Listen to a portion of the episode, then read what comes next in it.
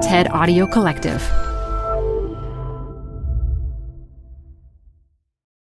This episode is brought to you by Progressive Insurance. What if comparing car insurance rates was as easy as putting on your favorite podcast? With Progressive, it is. Just visit the Progressive website to quote with all the coverages you want. You'll see Progressive's direct rate, then their tool will provide options from other companies so you can compare. All you need to do is choose the rate and coverage you like. Quote today at progressive.com to join the over 28 million drivers who trust Progressive. Progressive Casualty Insurance Company and affiliates. Comparison rates not available in all states or situations. Prices vary based on how you buy. Hi, I'm Debbie Millman. Canva is great for designing visual content for work, no matter what industry or department you work in. Now, your next presentation with Canva Presentations. Start with a professionally designed template and use it as a springboard for your design. It's a serious time saver. Time to present but can't be there in person? Enter Canva Talking Presentations. Record yourself presenting and add your talking head to your slides so your audience can watch your perfected presentation anywhere, anytime. Start designing today at canva.com. Designed for work. I think a lot of times people assume that I'm posting something because I agree with it or don't agree with it or but it, you know, it's hard to tell. And I, you know, but I think if you know you've been reading for ten years, you you probably know who I am a little bit, I guess, and what what I think about things and why I'm posting certain items. From the TED Audio Collective, this is Design Matters with Debbie Millman. For 17 years, Debbie Millman has been talking with some of the world's most creative people about what they do, how they got to be who they are, and what they're thinking about and working on. And now, some of those interviews appear in print in Debbie's brand new book, Why Design Matters Conversations with the World's Most Creative People. It's coming out in February of 2022. In anticipation of the book, every Thursday we're going to be releasing an interview from the archives, in addition to our new episodes that come out on Mondays. We thought it would be fun for listeners to hear not only some great interviews, but also to hear how the podcast has evolved over the years. In January of 2013, Debbie interviewed Jason Kottke about the joys and perils of writing his long running blog. My readers are like science nerds who also like literature but also play stupid iOS games. Jason Kottke after the break. Jason Kottke offers what he calls fine hypertext products. The scroll of Kottke.org reveals the mathematics of elevators, color pictures of Paris in 1914, a bit on what jellyfish can teach us about immortality, and 13 minutes of Russian car crashes. And that's just the postings from one week. The site includes over 20,000 entries and has been published regularly since 1998. In the years between, he designed a popular typeface called Silkscreen, lived for a year on micropayments from his readers, and won a Bloggie Lifetime Achievement Award. Jason Kottke, welcome to Design Matters. Thanks, Debbie. So, the first question I have for you is something I think a majority of your loyal followers are clamoring to know. Why haven't you come after Steven Spielberg, who has been steadfastly stating that he, and not you, is the director of Jurassic Park? Uh, you're a very close reader of my about page, and that's, that's like a little Easter egg I stuck in there just to have some fun. So, your site is one of the longest continually running blogs on the web, having been in operation for what you state as approximately 14.756 years, and you've published over 21,000 entries. What made you decide to start it in the first place? I was working as a web designer in 1998, and in my spare time, I was also doing this site called Oscillate, kind of an episodic website where, you know, every few weeks I would produce something that would stand alone, you know, sort of on its own as a as an episode. And around that time, people started doing these things called weblogs, and people had been doing diaries and, and things like that. And I decided that I wanted to try my hand at it and sort of produced what became Kottke.org as an episode of Oscillate. So it started as an episode and then it just kind of lived on. And I eventually moved it from Oscillate to Kottke.org. Do you consider yourself to be an editor, a curator, a writer, a designer, a developer, a blogger? How do you describe what you do? I think I'm most comfortable with blogger. I tend to stay away from the curating sort of terminology and whole thing. How come? Curating strikes me as a term that's a little bit uh, highfalutin, Ah, if, if you catch my drift there. And, you know, what I do is not highfalutin. highfalutin at all, I don't think. You know, it's like 13 minutes of Russian car crashes, you know, isn't highbrow material. You But know what I that's mean? only one small part of what you offer Well, your sure. readers. I mean, some of it, I don't know that it would necessarily be highfalutin to curators, Mm-hmm. but I think that there's certainly quite a lot of seriousness to what you write about. And certainly your writing seems to be something that people take very seriously. Yeah, that's true. Um, the thing I like about blogging or blogger as a as a term is that I think a lot of people for a long time were very dismissive of people who had blogs and who wrote blogs, and you know still are to a certain extent. And you know, I, I like embracing that term and being, yeah, I'm a blogger. This is my blog, and this is what I do. And you know, even though it's a horrible, ugly sort of word that doesn't roll off the tongue Yeah, I think Heather Armstrong says that it sounds like a venereal disease. Yeah, but you know, just sort of like, yeah, exactly. Now, I read an interview wherein someone asked you how it felt to be internet old. And you responded, Sometimes it feels as though I've overstayed my welcome at a party, like really overstayed. Like the hosts come out of their bedroom the next morning, and there I am at the kitchen table eating breakfast and asking when they'll be home for dinner, overstayed. And yet you're still staying. I I guess part of it is just that I've done it so long that it's just part of who I am, and so that's one piece of it. Um, I also know how to, you know, I've got the ten, you know, Malcolm Gladwell sort of idea of the ten thousand hours of deliberate practice. Like, I've got that in, and so I, you know, it's like a second nature sort of thing to me. I can just do it. It's not something I have to think about doing. So, when you do things that you don't have to think about doing, there's not a lot of stress involved, so it's a very easy thing to want to keep doing. But sometimes, you know, there's there's obviously like I get burnt out sometimes and I don't want to do it anymore and sometimes I really enjoy it and I'm really like into it and there's a little bit extra that I put into it when I'm really enjoying it. Where are you right now in that continuum? I think right now I'm, you know, there have been a couple of recent events. Um, Hurricane Sandy was one, and the uh, shootings in Connecticut was another.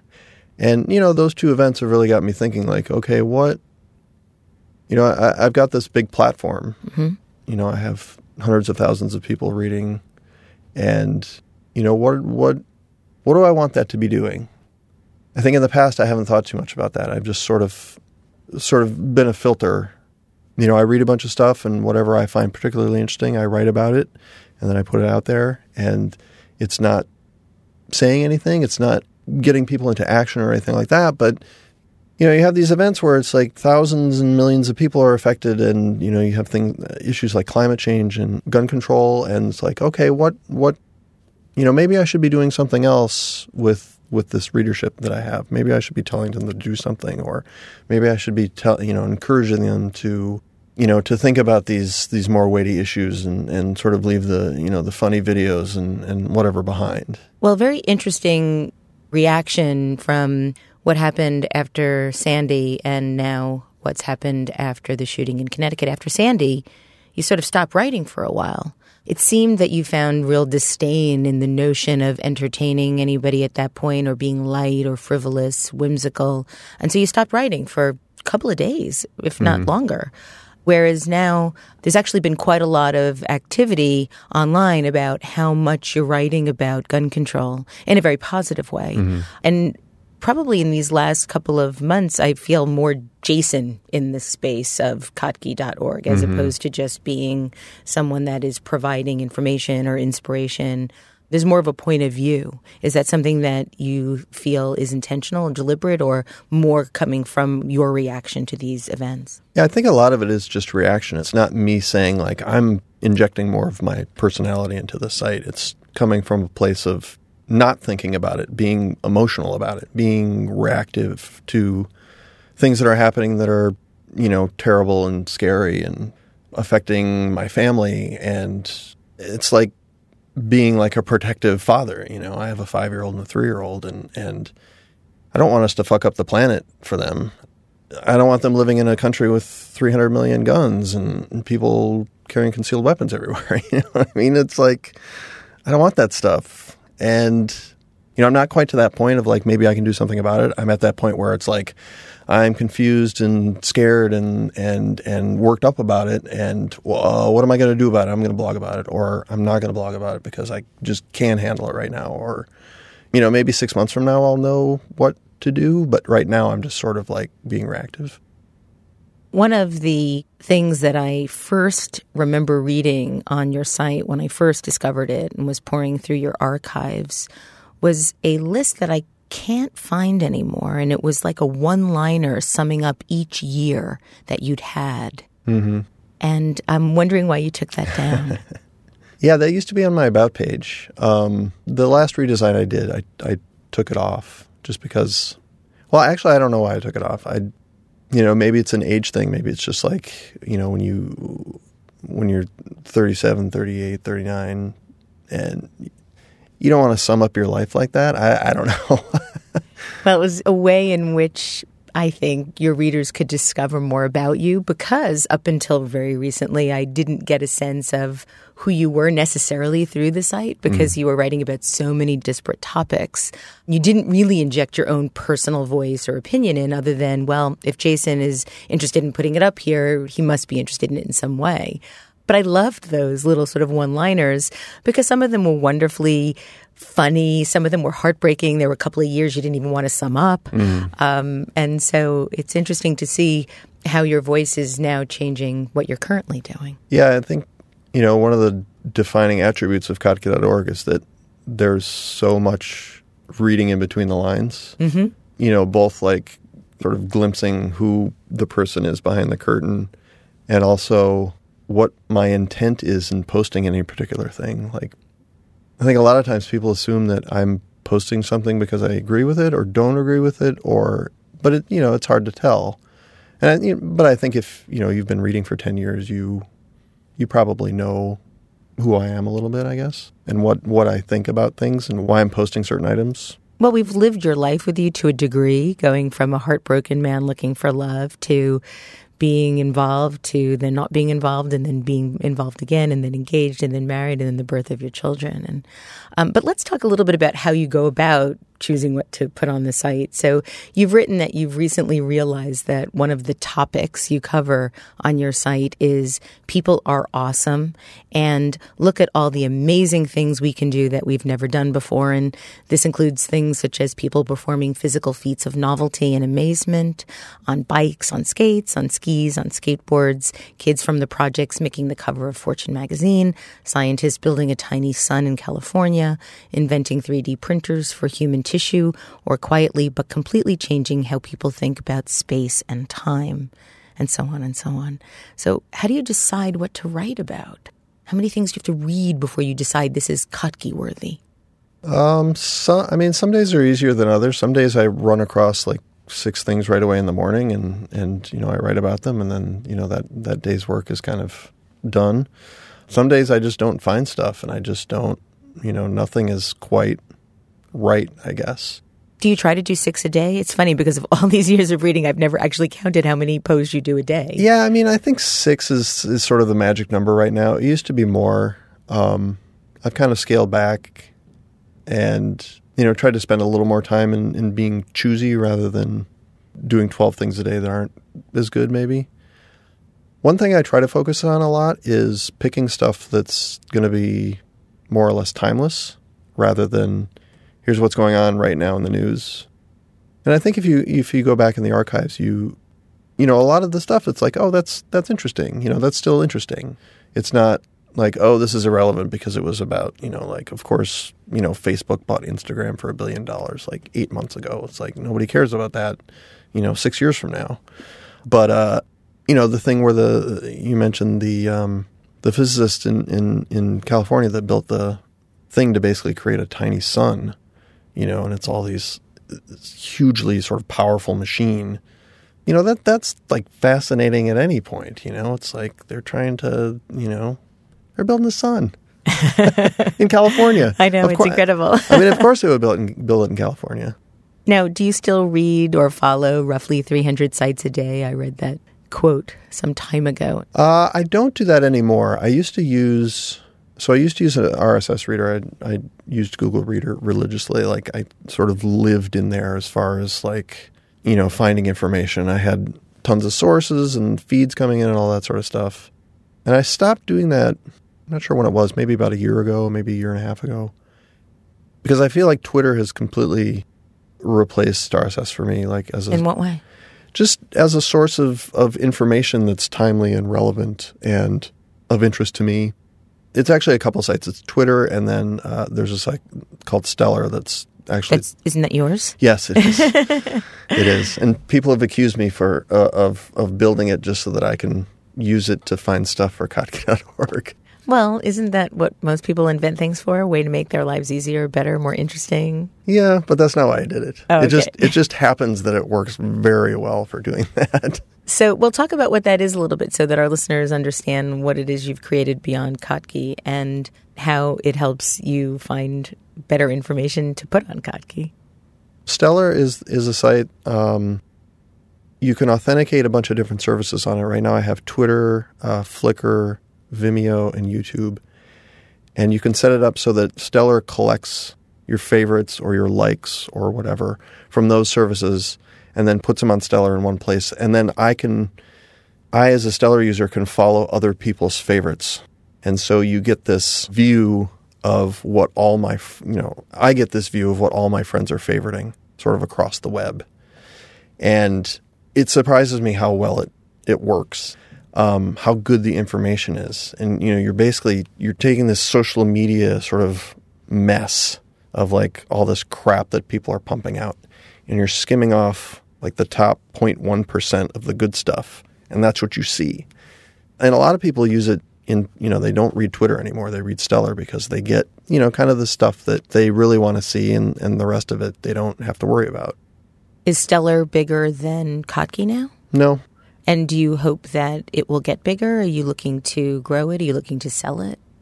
You know, originally I was, you know, I was very enthusiastic about it, and I wanted to, you know, pursue it as, as you know, a startup and maybe get funding or figure out how to self, you know, fund it to grow it somehow.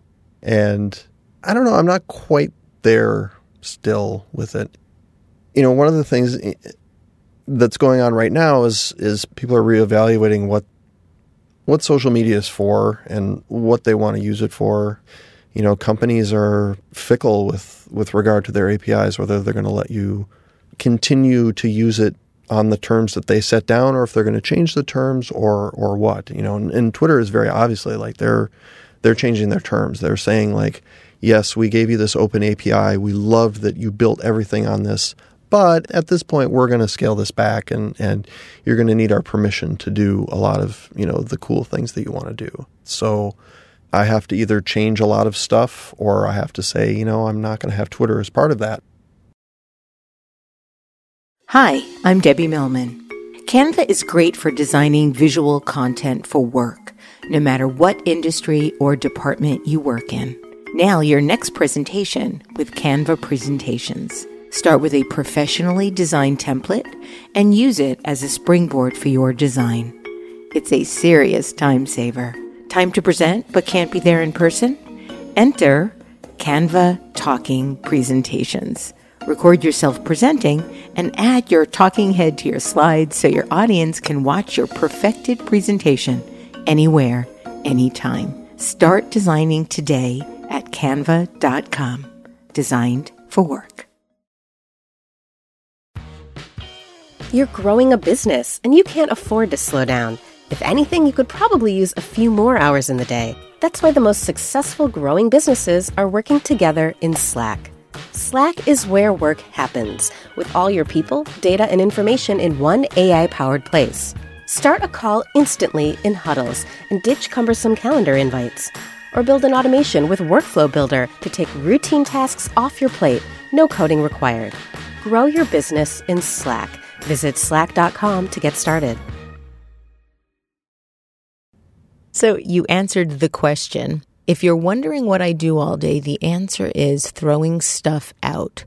Kottke.org is not so much what's on the site as what is not chosen for inclusion. I thought that was really interesting because that's technically one of the classic definitions of strategy and positioning that you position or strategize about what something is as much about what something isn't. Mm-hmm. So, can you elaborate? What is this about the throwing out stuff? Is it just this whole funnel of material that you go through and say no, no, no, no, no, yes? I think that's a lot of it. If something is provocative or if something is interesting or if something is, you know, whatever, sometimes I still won't post it because of sort of where it comes from, like what source it comes from. Um, what would that be? Give us an example of that. I think yesterday I linked to TechCrunch for the first time ever because they actually wrote something interesting about like what is you know what does gun control mean when a gun is a set of instructions you can download to a 3D printer and control means like the movie studios trying to control like what movies get released in BitTorrent. So you can have these guns that are basically like torrentable. You know, like what, uh, what does gun control mean in that context? And I thought that was really interesting. And normally, like I think TechCrunch is kind of a cesspool of they just don't value the same things that I value about the internet, and I find that almost offensive. Why? Because I sort of think it's ruining it. It's too much about the money, and it's too much about like who's screwing who over, and and being deliberately provocative over you know being more even-handed, I guess. And I just don't think that's doing anybody any good. You know what, what are I mean? the sites that you find inspiration from? I like what Andy Baio does with, with his site, waxy.org. He recently put on this conference called XOXO out in Portland. I think it was back in October. And he funded the whole thing on Kickstarter. And it was the strangest conference I've ever been to because nobody said a bad thing about anybody or anything. You know, it was so positive and just, you know, nothing cynical.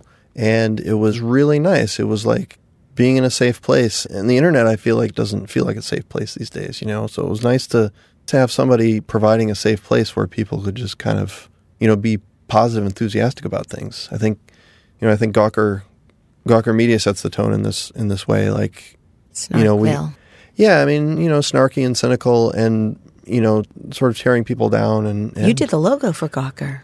I did, I did, Wait a second. and they're and they're still using it. It's a it's a love it's a love hate thing. Um, you know, I I know Nick Denton, and I used to work for him, and and you know, he had me do the logo, which he still inexplicably uses for some reason.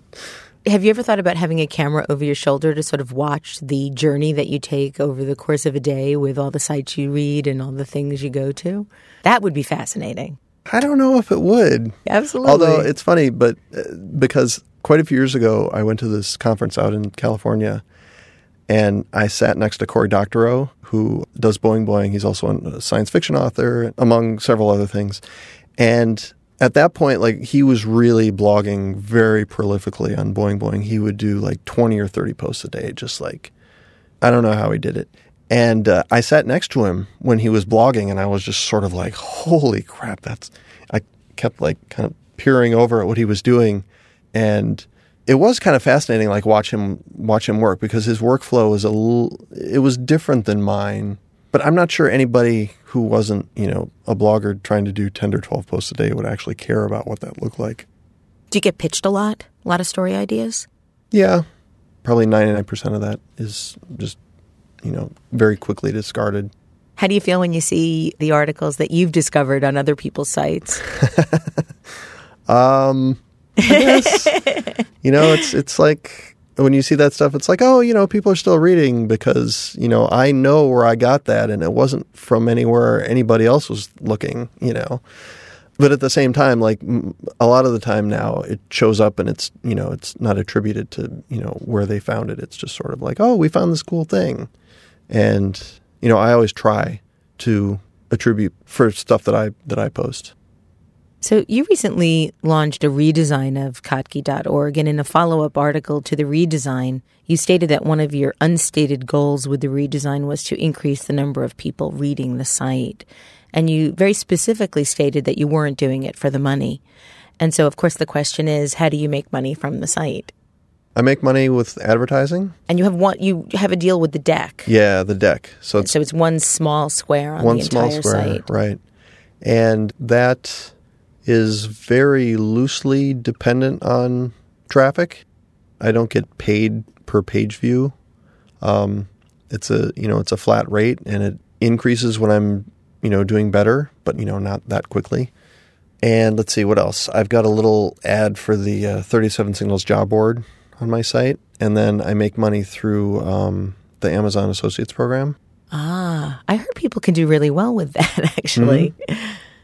So, do you ever see a place where you have more advertising? Is it something that you're really content with just the way that you have everything presented now? Are you looking to monetize the Kottke brand? um, there's a couple of things that I'm looking at doing. Um, John Gruber does RSS sponsorships on his site, and he does very well with them. And it's something that I tried a couple of years ago, and it didn't work really well for my site. You know, Daring Fireball is very Apple centric, and there's a marketplace, the App Store, that dovetails very nicely into people paying Gruber money in order to advertise their, you know, their app on the App Store so that they can sell more apps. There's like a direct correlation there. And um, I think, you know, advertisers a lot of times they don't really know what to do with media outlets. They're kind of all over the board that don't have any kind of general subject area like mine you know, they see that and it's like, well, who read, you know, who reads this? Like, do, you know, pet enthusiasts read this? Do Apple enthusiasts read this? It's not broken down. It's like I, you know, my readers are like science nerds who also like literature, but also play stupid iOS games. You know, and like Russian car chases. yeah, exactly. you know, and it's hard. I think it's hard for advertisers to kind of wrap, you know, their heads around that, and you know, which is what makes the deck nice. It's it's it's it's something that I just do not have to worry about. Like a check is deposited in my bank account every month on the same day. I never have to worry about the ads like being popovers or pop unders or, you know, somebody wants to take over my site or anything like that. It's just it it is what it is and it makes what it makes and I never have to think about it. Like I never think about the advertising part of the site. That's like my, you know, wall between advertising and editorial. Like I never think about the advertising, so I'm always thinking about the editorial. So I want to go back in time a little bit and talk to you about some of your very, very first posts on Kottke back when you launched in 1998. So I want to start with the first Kottke.org post you ever wrote. It was March 14th, 1998, and it was simply titled, Why? I decided I need to start writing things down because I forget, because I think better and feel better when I write. I used to write often, but got away from it. So here it is again. But you ask, Jason, why not keep a private diary? Because I'd never keep up a private diary. I need to force myself to write this. So I made it into content. Since it's content, I feel obligated to keep it up to date. See these games I have to play with myself? Pretty good game. 21,000 posts later. yeah. I would say that was successful. now, at that time, you also included what you called the fun meter. And this was a star system that rated how well that day had gone for you. Mm-hmm. It seems as though the days back then were more happy than sad, yet you no longer include the fun meter. so, about one week later, you wrote a very poignant post. It was called True Love, and you wrote this March 20th, 1998. I went grocery shopping last night at the local superstore. Afterwards, I noticed a young couple in the parking lot. They were dancing, spinning and twirling together, hugging, kissing, oblivious to the ten or so people watching them. I was happy because I was witnessing true love, trademarked, like in the movies. My happiness quickly passed, much to my surprise and chagrin. It turned to sadness and just a little bit of jealousy. I've never experienced true love before, not even close and that made me sad. So, when did you meet Meg, your wife? This is embarrassing beyond belief, Debbie. Good. Did you meet through blogging? Because she's obviously a pioneer in the world of blogging. It has to have been through blogging, right? Listeners will note that I'm squirming in my chair. Um, and you're just a little bit blushing, but yeah. I kind of, you look adorable. So, did you meet through blogging? um, yeah, I mean, we were we were aware of each other's sites you know, she was out in San Francisco working on Blogger with her business partner Evan Williams, and I was in Minneapolis. I was working uh, as a web designer for this company called Bswing, but also still doing Kottke.org and, and things like that. And we both got invited to be on a panel about weblogs at South by Southwest in March of 2000. And, you know, obviously, like we knew a bunch of folks in common and things like that. And, and I don't know, just kind of hit it off and, you know, things went from there. So now you have two children together. Mm-hmm. Um, how has your writing changed since you're a father? I know it's interesting to think back about you know those early posts because they were a lot more personal. They were a lot more diary like, and I think I used to inject a lot more of myself into the site.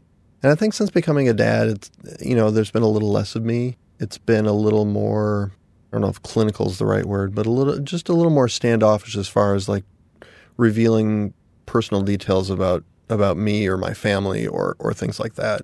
You know, including like where we live and you know, you get into all these issues about your kids and, you know, how much privacy they have and how much, you know, safety they should have. You know, as far as like, okay, do we, you know, do we post their pictures on Instagram? Like, oh, Ollie's five now. Like, he looks like who he looks like, and it's easy to spot him on the street. And I know people have, like, people have seen us on the street. Like, that's Ollie, and that's Jason, and that's Minna, and that's Meg. And, like, I don't know that person you know, luckily, you know, my site isn't that inflammatory or controversial, but if it were, you know, there would there would be potential safety issues around that. I know friends who run sites who have had problems with with stalkers and, and things like that and and I think that my reaction to that is just sort of like do less.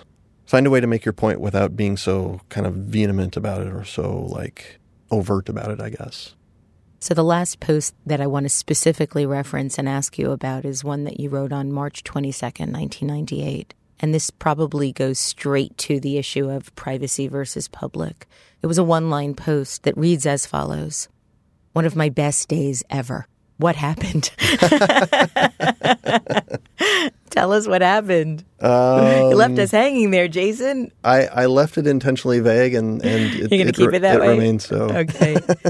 now, Jason, for the last year, your wife, Meg Hourihan, has been recording her lack of shopping. And I believe that the site that she's writing on is called Make It Do. Yeah. So she's not buying anything all year unless she absolutely positively has to. So no clothes, no shoes. The only thing that she's buying is food, but she's also trying to do that local. Right. What has that experience been like? Uh, it's been interesting because I think that you know I'm not a I'm not a huge consumer. Like I don't buy things and I don't like buying things. I don't like to go shopping. You know, and partially that's just like I don't like having a lot of stuff and partially, you know, it's because sort of the typical sort of male thing about not liking shopping. You know, I think those two things together. And I think I've actually beaten her this year in even shopping less than she has. You know, still. So, Jason, the last question I want to ask you is about your Twitter feed. I understand that Kottke.org has approximately 186,194 Twitter followers. But apparently, you also have a Twitter feed for your hoodie, and it has a following of approximately 266 people. So I want to know what made you decide to create a Twitter feed for a sweatshirt. I did not create that Twitter feed. Oh, somebody else did. Somebody else did. And why is that? Why did they do that? You're well, not wearing a hoodie now. No, so. I'm not. So this is back when I was, you know, when I was still sort of Stellar, I think was fairly new, and you know, I was pretending to be like an important like startup CEO, you know. How does one do that? You buy a hoodie. You you go you go and you buy you go to Uniqlo and you buy a hoodie for twenty six dollars, and then you're a startup CEO. And and you have to wear the plastic thongy shoes, right? Yeah, sure, sure. I'm I'm I'm sure there's a whole like thing, but I I went I went for the hoodie. You know, Zuckerberg wears a hoodie. Uh, Dennis Crowley, who who does Foursquare, wears a hoodie. So I did that. You know, and I took a picture of myself and posted it to Instagram, and I said, oh, "Okay, I've got my startup hoodie." You know, and and someone took the opportunity to create a Twitter account for my clothing. I think it's really charming. and I still don't know who it is. oh, no that's fantastic. No Jason, thank you so much for coming on Design Matters. It's been a real pleasure talking to you. Thanks, Debbie. To learn more about Jason Kottke, please visit kottke.org. I'd like to thank you for listening. And remember, we can talk about making a difference, we can make a difference, or we can do both. I'm Debbie Millman, and I look forward to talking with you again soon. Debbie's new book, Why Design Matters Conversations with the World's Most Creative People, is coming out in February of 2022. Design Matters is produced for the TED Audio Collective by Curtis Fox Productions. Interviews are usually recorded at the School of Visual Arts Masters in Branding program in New York City, the first and longest running branding program in the world. The editor in chief of Design Matters Media is Emily Weiland.